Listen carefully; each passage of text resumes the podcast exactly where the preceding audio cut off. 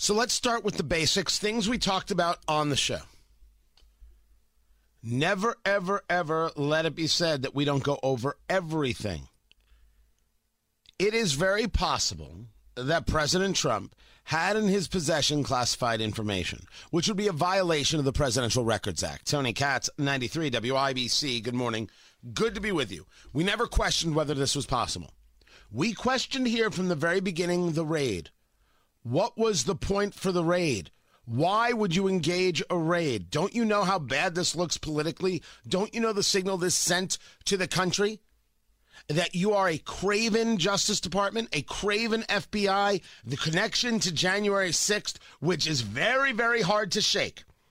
That you're just looking for something, anything, to get the guy on because it's obsession. I referred to it as Glenn Close and the Bunny.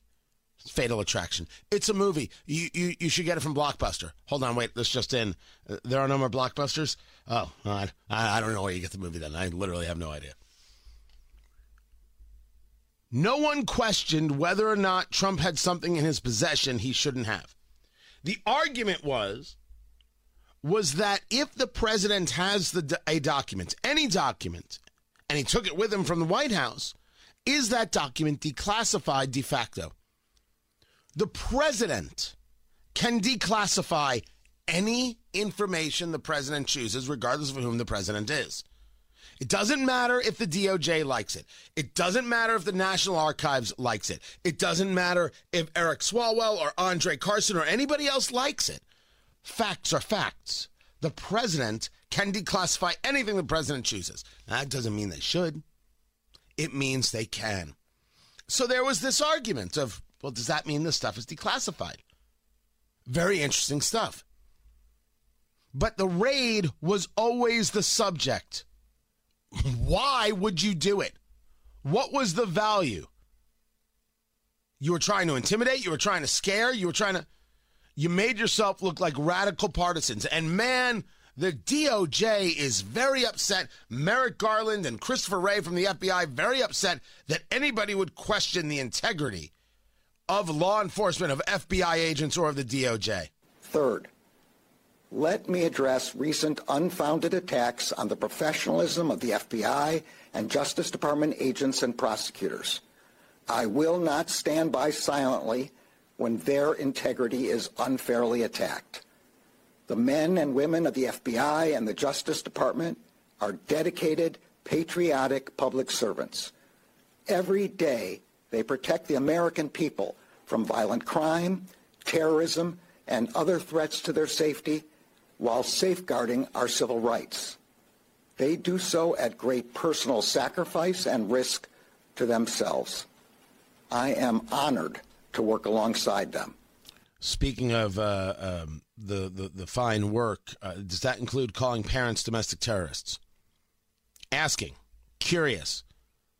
Merrick Garland is throwing out here a red herring because we're not discussing field agents. We're discussing you. We're discussing Christopher Wray. We're discussing James Comey. We're discussing Andrew McCabe and Peter Strzok and Lisa Page and those in leadership who lead the FBI and the DOJ astray through pure politics and not doing the work. So this is distraction moment. But remember, he said that was third, not first. First on his list is the faithful adherence to the rule of law. Faithful adherence to the rule of law is the bedrock principle of the Justice Department and of our democracy. Upholding the rule of law means applying the law evenly, without fear or favor. Under my watch, that is precisely what the Justice Department is doing. Not so sure if everyone agrees with you, Attorney General Merrick Garland. Not so sure everyone agrees with you.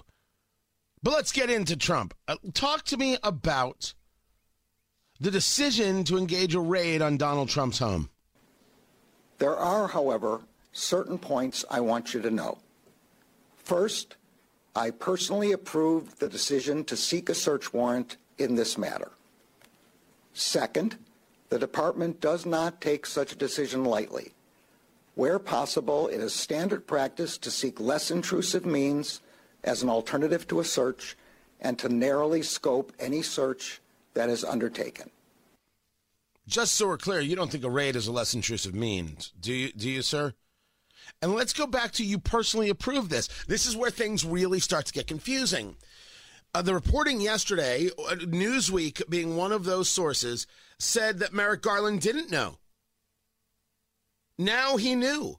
As a matter of fact, there's a report out there uh, that the press conference that Merrick Garland was a part of yesterday, the White House didn't know was coming. It's a lot of confusion if that's the case. I would find it hard to believe that the White House didn't know that the idea that the attorney general would make a move without his boss knowing seems very awkward. You you would argue that too. Just just take yourself out of where you are politically. You're just looking at it. The attorney general engages a press conference of this magnitude without the White House knowing, without a little bit of, hey, this is the plan. But let's argue that's how it happens. Why? Well, the idea that Garland wants you to know that he personally approved this warrant is so he can seem like he's in charge. What we said yesterday is if a bunch of underlings engaged a, a, a raid and you didn't know about it, first you'd find out what happens and then you'd fire everybody. It's exactly what we said. Now Garland is falling on the sword. I'm the guy who did this. He then calls for the release of the warrant. That the Department of Justice will speak through its court filings and its work. Just now, the Justice Department has filed a motion in the Southern District of Florida to unseal a search warrant and property receipt relating to a court approved search that the FBI conducted earlier this week. Now, this uh, is seen by some as a maneuver and a, and a good one. Andrew McCarthy uh, writing uh, about this uh, that this is the move to say, all right, Trump, you, you, you don't want to release the warrant? We'll do it.